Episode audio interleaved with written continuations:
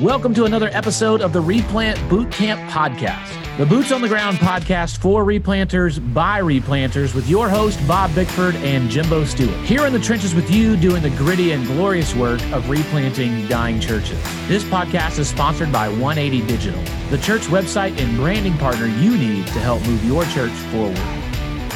Here we are back at the boot camp. Bob, I hope you're ready for the next episode. Boot campers, just so you know, here in a hotel room in Nashville, doing a couple meetings here in Nash Vegas. And we're here in the hotel, and I noticed, Bob, you have your socks on the wrong feet. No, I don't. Your socks list which foot you're supposed to put them on, Oh, and you got the left one on your right foot and the right one on your left foot. well, but look at it, Jimbo. The back of the sock, are they wrong side out? I don't see how they would be, you know, because I, I don't. I'm, I don't think they're any different, oh, okay. but it says left and right. Okay. Uh, well, there you go. Well, I'm an old man, Jimbo. You know, it harkened back to one of the first times we ever hung out together was at a dive bar called Tractors. And it was one of the first real long get to know each other hangouts at Tractors. You can go back to many, many episodes ago and you can look and hear about Tractors. We went to another dive bar tonight and got some smash burgers at, I can't remember what the name of that place Was. Jack Brown's? I think? Jack Brown's in Nashville on the recommendation of uh, one of our replant friends here in Nashville. Yeah, yeah, it was great. So I think they were playing 2000s rock Yep. in their little POD when we walked in. You knew all the tunes. I didn't know any of those tunes, I guess, because that's back in my youth pastor phase when I could only listen to Christian music. Yeah. Well, POD, that's what was shocking was we walked in, POD is a Christian band. Yeah, yeah. And they had Youth of a Nation playing when we walked in, and then then it went to System of a Down, which is a very different, similar style, but very different theology. It was all kind of similar sound music. It was Yeah. kind of puka shell, frosted tips kind of music. Yeah, man. I guess that was probably you back in the day. I never had frosted tips or a puka shell, but I was that was my music. that was your genre. That was my genre in, in the early 2000s. Yeah, I think at this point I had two kids, about to have a third, and uh, I was just trying to survive. Yeah, I think I just met Jesus and was still learning a lot of different things. Today, though, we want to talk about stiff neck. I got a fun conversation for you, Bob. All right. We're going to talk about stiff necked, hard to deal with. I mean, like resistant to change, not like resistant to change, obstinate to change. Bob, have you encountered in in your many many journeys of helping replants, have you encountered any like really just, I mean, stand in your way, stiff necked opposition? Absolutely. Absolutely. I mean, I've, I've been in ministry for 20 plus years. So, yeah, I mean, youth ministry and associate pastoring, and especially in replanting. I mean, yeah, it's almost every ministry stop along the way, I've encountered someone who is resistant to change. Now, would I categorize them as stiff necked? Maybe a few along the way Yeah. but you know not every every stop but there was at least people that were resistant to change and there, there's a hall of fame of, of folks that reside in my mind that would be listed as stiff-necked In your in your recent consultations, you you've hit kind of a, a few walls. I've hit a few walls. Yeah. Talk to us a little about what you've experienced. yeah man i was just on the phone with someone who was at an event we did last year and we were talking about leading change and the work of a replanter and so they were they were on their way to serve as a, a new replant pastor his spouse at a church. They had folks who had agreed to help them with this replant. The, the church even voted to replant. So they show up there they start doing the work they start changing a few things. And jimbo it, it seems to be a stiff-necked people. They don't have to have a lot of change. It can be just a little thing and it, it oftentimes is just one thing that that they're just not going to take it right? And so this particular group of folks rose up because they wanted to re- repair a roof that was leaking for 20 plus years. And they just got bids on what it might cost to fix the 20 year old leaking roof. And a couple of these folks got frustrated and they threatened to sue them and they had secret meetings and so i think that would qualify as a stiff-necked group of Yeah. people wouldn't you think Yeah, I mean, is this part? Is was that phone conversation part of what motivated you to write a Bart Barber long Twitter thread? Yes, I think it was that and another church that I was doing a town hall meeting for that just has a history of, you know, being a church that runs pastors off. And the Yeah. last guy that was at this one particular church in, in the greater St. Louis area young guy was leading them through some revitalization steps, and it's just stuff that made sense, right? Yeah. It's practical kinds of things, and so they just got to a point where they were they're not going to change anymore, and so they bucked it and resisted it. And it's usually a small group of people, and that was the case here. And so Yeah. there have been several consultations that I've done over the last probably three or four months that have just stood out like that. You just run into like, man, is it everywhere? It seems to be a lot of different places right now. Yeah, and the thing is, the smaller the church, it di- when a church is much smaller, it does not take many people to completely hijack or hold the situation hostage.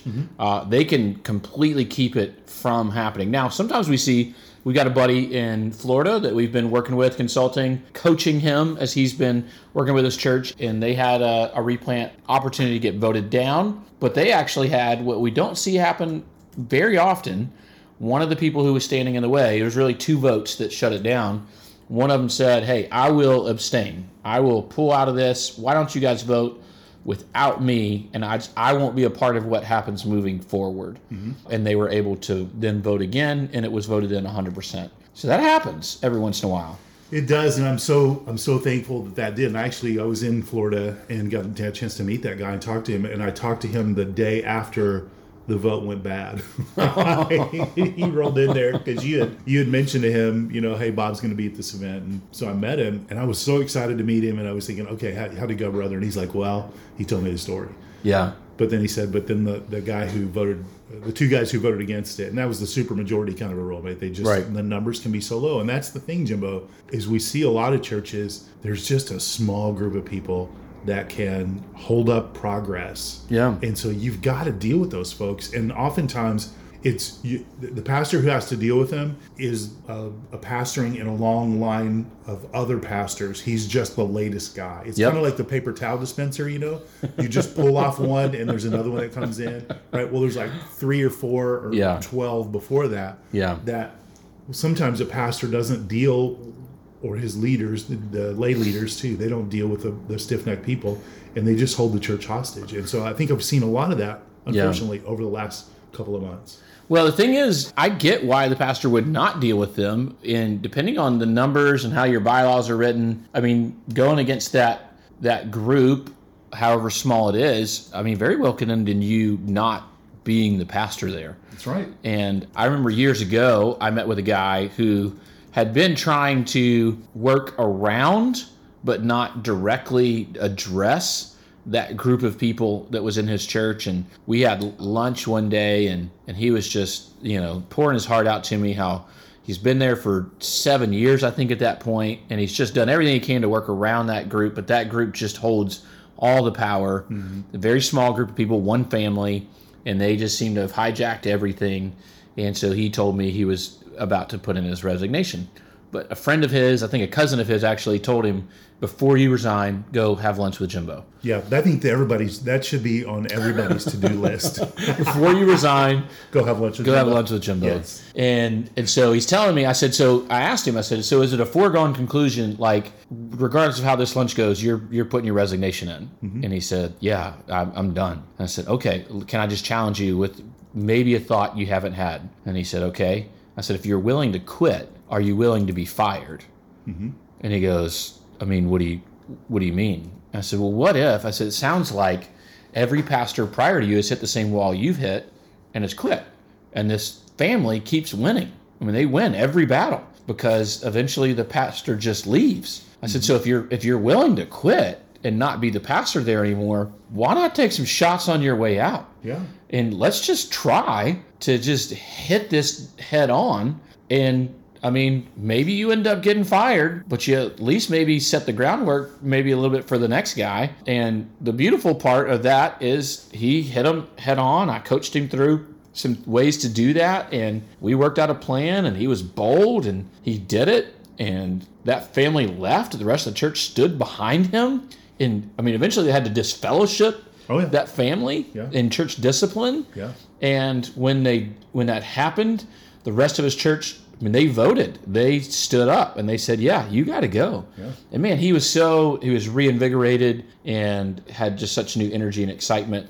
And it was really cool to see that new energy that he had after doing that. But he had to be willing to be fired. And that's a that's a really easy thing for us to challenge people to from our hotel room recording a podcast episode. and there's a lot of implications to that, but I do think it's that serious. Yeah, there's. I think there's a situation in every church's life that has been in long decline that maybe has you know bullies or gatekeepers or strongholds or divisions that sort of thing. For that church to move forward, somebody's going to have to take a stand, and until that person does and sees that battle through, then oftentimes, especially if they get up to the point of, of when they're they're working towards change that needs to happen and then if if the gatekeepers and the bullies and the, the the people who are against it come out against them and if they back down then what it does is it entrenches that pattern and it emboldens those folks to to continue to do what they've been doing for years. So it does take somebody to say this is not going to happen anymore. Yeah. right? And i'm going to see this through regardless i'm going to lay it on the line and the health of this church the future of this church the, for the sake of the gospel i'm going to have to take a stand on this right Yeah. and so we're not talking little things jimbo we're not talking you know style of music or or bulletin or you know all those sorts of things but we're talking about fundamental biblical things Yeah. that express themselves through folks who create division, folks who resist missional activity uh, Yep. in the in the Yep. life of the church. You know those sorts of things, and folks who just resist the clear the clear guidance of, of God's word. Right. Yeah, I think when I when I talk to people in that have only experienced being in relatively healthy churches, mm-hmm. and they always have a lot of questions about my role and what I do, and I mean they're I start to tell some stories, and they're always like so shocked, like like they're just shell shocked that like people actually oppose biblical mission. I'm like, yes, all the time. And one of the things you said in your Bart Barber esque t- uh, tweet thread was uh, you started out with a replant and revitalization reality is as a church declines and consistently choose not to address the underlying issues, uh, slowly, really healthy people leave the church. And so sometimes people that are, that are back for whatever reason, and, and I'm sure it's a different story each time, but a lot of times it's a power thing. It's a there's a lot of dynamics as to why this happened. But if you're talking about a church that needs to be replanted, so just to clarify, that means this church at best has three to five years left before we're shutting the doors, donating the property. I mean, there's just, just not there's not runway, right? At that point, there's a pretty high chance you've got some bullies, some gatekeepers, some unhealthy people in power that are going to stand in your way. And brother, a battle is coming. Yeah, especially too. I think Jimbo, if you know, we think three to five year or you know three years or less, and most of the time when we attach that time frame, it's a money issue, mm-hmm. right? But the, one of the churches that I was talking uh, with a guy about, they just sold a piece of property, plus they had reserves. Jimbo, they had half a million dollars in the bank. So the time was not a factor, like the, the concern, Yeah. the financial concern was not a factor, but the vitality of the church living on mission is the concern and the age of the congregants, that sort Yeah, of thing. yeah. So it's an obedience issue and it's a it's an obedience and missional issue sometimes more than it is a money issue. Yep. Right. So unfortunately, we have some churches that could be just a handful of people meeting in a really large auditorium, and they've got enough money to, to ride it out until they all die. Mm-hmm. Right. Yeah. And but that's not a healthy church. No. Right. And and one of the things I always say when I'm consulting churches is, do you ever know somebody who died who had a lot of money? And they say, yeah. Well, churches. This church is is in that same position. Yeah. You've got a lot of money, but you guys are heading towards death. Yeah. And so money is not the marker of health and vitality. Yeah. So talk to us about your favorite. What's your favorite replanter scripture passage that that applies to this scenario? Well, Colossians 1, 28 and 29 is, really my go-to replant verse, and it talks about the, the focus of the gospel. So it says, him we proclaim, and then here's the next phrase. Paul says, warning and teaching everyone with all wisdom. And so oftentimes we overlook that warning, right? We get we go to mm-hmm. seminary, we get mm-hmm. trained to teach, we get trained to pastor. Sometimes we even get trained sort of to administrate the affairs of a church. We've never really been trained about warning. Like how do you issue a real, serious, clear warning that's based on a church being disobedient to what God has called them to do, or being device people being divisive, or people working behind the scenes, right? So one of the churches I recently consulted, there was a, a staff member's wife who punted her Sunday school lessons for the entire season the church was considering its future. And she rallied a group of older senior adult women towards voting down or being resistant to this this church moving forward with with its future. And so she was doing that out of a out of a desire to preserve what existed, preserve a, a place for her husband, a place for herself, a place for the, old, these older ladies. So maybe the intentions were good, but Jimbo, one of the things I've told the pastor is like, hey, you can't allow that to happen. No. Right? She's there to teach of the Bible study and to pray and to shepherd those women and to participate as a leader in the unity and trying to build unity in the life of the church. Now she doesn't have to agree with the decision, but she needs to respect the process. And the process yeah. is we're going to talk about this as a church family mm-hmm. together in town hall meetings, yep. not use my Sunday school class to embolden these women to vote against whatever this opportunity is before us. Yeah, I mean, I think it's so important that we understand we have to do this. You have to say what you've got to say with the directness of a prophetic voice, mm-hmm. But with the gentleness of a pastoral heart. Mm-hmm. And it's got to be both. So you can't just come in and be the hammer. But one of the errors I think we make sometimes is we lean more towards the gentleness side. Yeah. And what unintentionally happens is we are unclear because clarity creates conflict in these type situations. In, in the sense that when you're very clear about, hey, here's what we're not going to do, that's a confrontational. You can, you can do that in a pastoral, gentle, but also very clear. Mm-hmm. and direct. And so, a couple things I would say is be ready. Change change is going to almost radical change will always require a definitive battle. So just suit up, brother. Yeah, Get yeah. ready.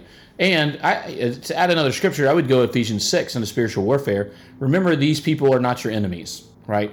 We don't fight against flesh and blood, but we fight against rulers and powers and principalities. Not so. There's spiritual things at dynamic here, which is why you can't just do the direct prophetic voice. It also has to be pastoral, and it's why it's so important. Here, I'm going to add. I'm going to add three B's. The three B's of battling bullies. Are you ready? this episode is brought to you by the letter B. Here we go. The three B's of battling bullies. Then let's break these down. One, the Bible. Two, bylaws. Three, buddies. so the Bible. Let's go Bible first. You make make sure if you're going to stand this firm that you are biblically justified. Yeah. Right. Don't fight this hard over the chandeliers. Yeah. Don't fight this hard over what you print in the bulletin. These battles reserve this kind of battle that we're talking about, where you could end in church discipline and disfellowshipping people. You reserve that for biblical matters and make sure that your battle plan is biblical. Yeah, absolutely. Two, bylaws. Do not, please hear me so clearly, do not go against your bylaws. Your bylaws may be trash, but I'm going to quote the great Rick Richard Rick Wheeler. And here's what he told me a long time ago. When Baptists fight, the bylaws win. Yeah. So here's it. So often you, I, I've heard people go, yeah, but these bylaws are trash, so we've got it. Nope. They are the bylaws.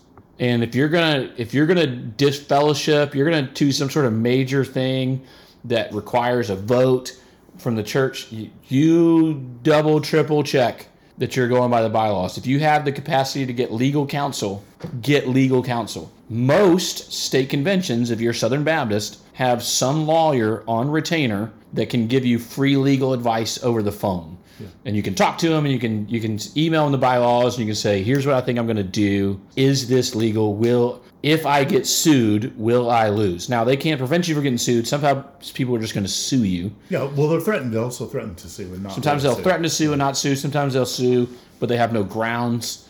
And so, if you're going to do anything that has anything to do with how the bylaws tell you to do things, you have to do it by the bylaws. Yeah. Bible, bylaws, buddies. Don't pastor alone. You can't do this alone. You need some friends. Mm-hmm. Um, you need a DOM. You need state convention help. You need other pastor friends that can be there for you. They can be a sounding board, give you wise counsel. If you're going to fight this kind of battle, make sure you've got some guys in the bunker with you. Yeah, you can't do it alone. And the last three tweets in this Bart Barber esque thread, I think, kind of set the, the context for us here to understand the importance of it. Here's here's what I said. Um, here's the decision point. A war is already raging for the health and well-being of the congregation. Who will stand up to the gatekeepers and bullies out of love and with integrity and call them to biblical faithfulness or salvation? Who will fight for the well-being of the church? And then here's what the pastor needs to know. Pastor, they will attack your ideas, your work, your preaching, your pastoral care, your leadership. And if you are undeterred, and if they are not corrected by you or the larger body, they will often escalate and begin attacking your family. Yeah. So, this is the context of the last battle for the war for church health. This is the tactic of the enemy, or these are the tactics of the enemy. So, here's the exhortation Stand strong, replanter or revitalizer.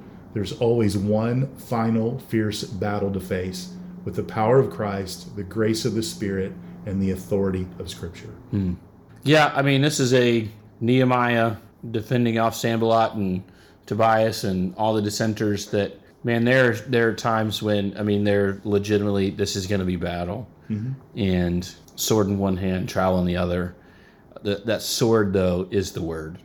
And so I, I think you said that very well in your bar, bar, barbaresque tweet, which which is actually perfect because this is the episode brought to you by the letter B And Bob Bickford and Bob Bickford. with his Bart Barber esque tweets. battles with Bob Bickford beats Battlestar Galactica. oh man, Bears. No, this is. um, so there's, if you're dealing with some sort of major change, just to summarize here, there will be battle, mm-hmm. there will be war, and and don't take this lightly, and you're going to have to count the cost. The Bible talks about counting the cost before we go to war, before we build anything. You're going to have to count the cost. If you're married, talk to your wife. And and I'm look, I'm very serious about this don't do it alone thing. And that's your wife too. Mm-hmm. Like I would when I was going through battles like this, I had like a council of outside pastors. I had Rick Wheeler as my director of missions. I had a couple of other pastors that I leaned on and before I did anything big, I would go, here's what I'm thinking here's what I'm dealing with, poke holes in it, ask me questions. And there were times where they they course corrected me and shifted me from walking into a buzzsaw when I didn't have to. Sometimes you're gonna have to walk into a buzzsaw. And like it, what I would say is if, if you're so exasperated that you're to the point that you're going, I'm done. I'm gonna walk away. I would pray and ask the Lord for enough fight to get fired. And that may feel like a failure, what I tell you is not a failure. Even Jesus was rejected as a prophet. Just because you speak truth does not mean people are going to hear it and receive it. But we still have a responsibility to speak truth in love and in gentleness, based on the word, but speak truth. And so be ready, count the cost, talk to your wife, talk to counsel, make sure you're making the right, wise decision, the right decision. But if it is, man, be willing to get fired. I mean, stand on convictions and say, I'm not going to bend here and pray that you don't get fired. Pray that this goes well. And sometimes it does. Yeah, don't be stupid and do stupid things and get fired. Please don't. But stand on the Bible, stand on truth, and fight for the health and well-being of the body of Christ. Like, who's going to fight for it, right? The bullies have been fighting, fighting to keep it from being healthy for a long time, and I think that's really the heart of what I'm trying to say. Through this thread, through this podcast, through just this exhortation is be ready to lay it on the line and fight for the health of the church Yeah. according to what the Scripture says, because if you get up to the point where you are facing fierce opposition and you are are facing uh, an intense battle, know that it's likely that people before you have backed down and the church has suffered. Yep. And it's only when someone stands up for the church mm-hmm. that the church will move forward and something will happen that will create an opportunity for health. And here, it, it really will go two ways. One is the the gatekeepers will will realize that they're not going to be able to intimidate you, and you're going to win the vote or you're going to win the battle, and they're going to leave, right? And then the church moves forward. There's a cost to that. Yeah. right? Yeah. And, and you may not be the guy that you may be the guy there to fight the fight and win the battle, and then let somebody else come in and build on that. That may be your role. Yep. Or what could happen is you, you could back down, and then the bullies win, Yep. right? And then you leave that battle scarred and jaded and fearful, and you might not get into, you might not go back in ministry. We see a lot of guys that, that don't survive the first battle or the first threat of battle, right? They hear the shots and they bail out. And so what I would say to you is, is you're going to face a battle in every ministry position, like Jimbo, like you talked earlier, in every every stop. Some are going to be really fierce, some are not. But man, stand up for the health of the church. Stand on the Word of God. Be a gracious, humble pastor, but but be courageous and bold. Thank you for listening to this episode of the Replant Bootcamp Podcast, a resource for replanters by replanters. If you enjoyed this episode or found it to be helpful for you and your ministry, please help us get the word out by subscribing, sharing, and leaving us a review on your favorite podcast listening platform. This podcast is sponsored by 180 Digital. 180 Digital is a team of design, development, and marketing experts that love working with churches big and small. Check out 180.church, O N E E I G H T Y dot church to learn more about how 180 can help your church move forward.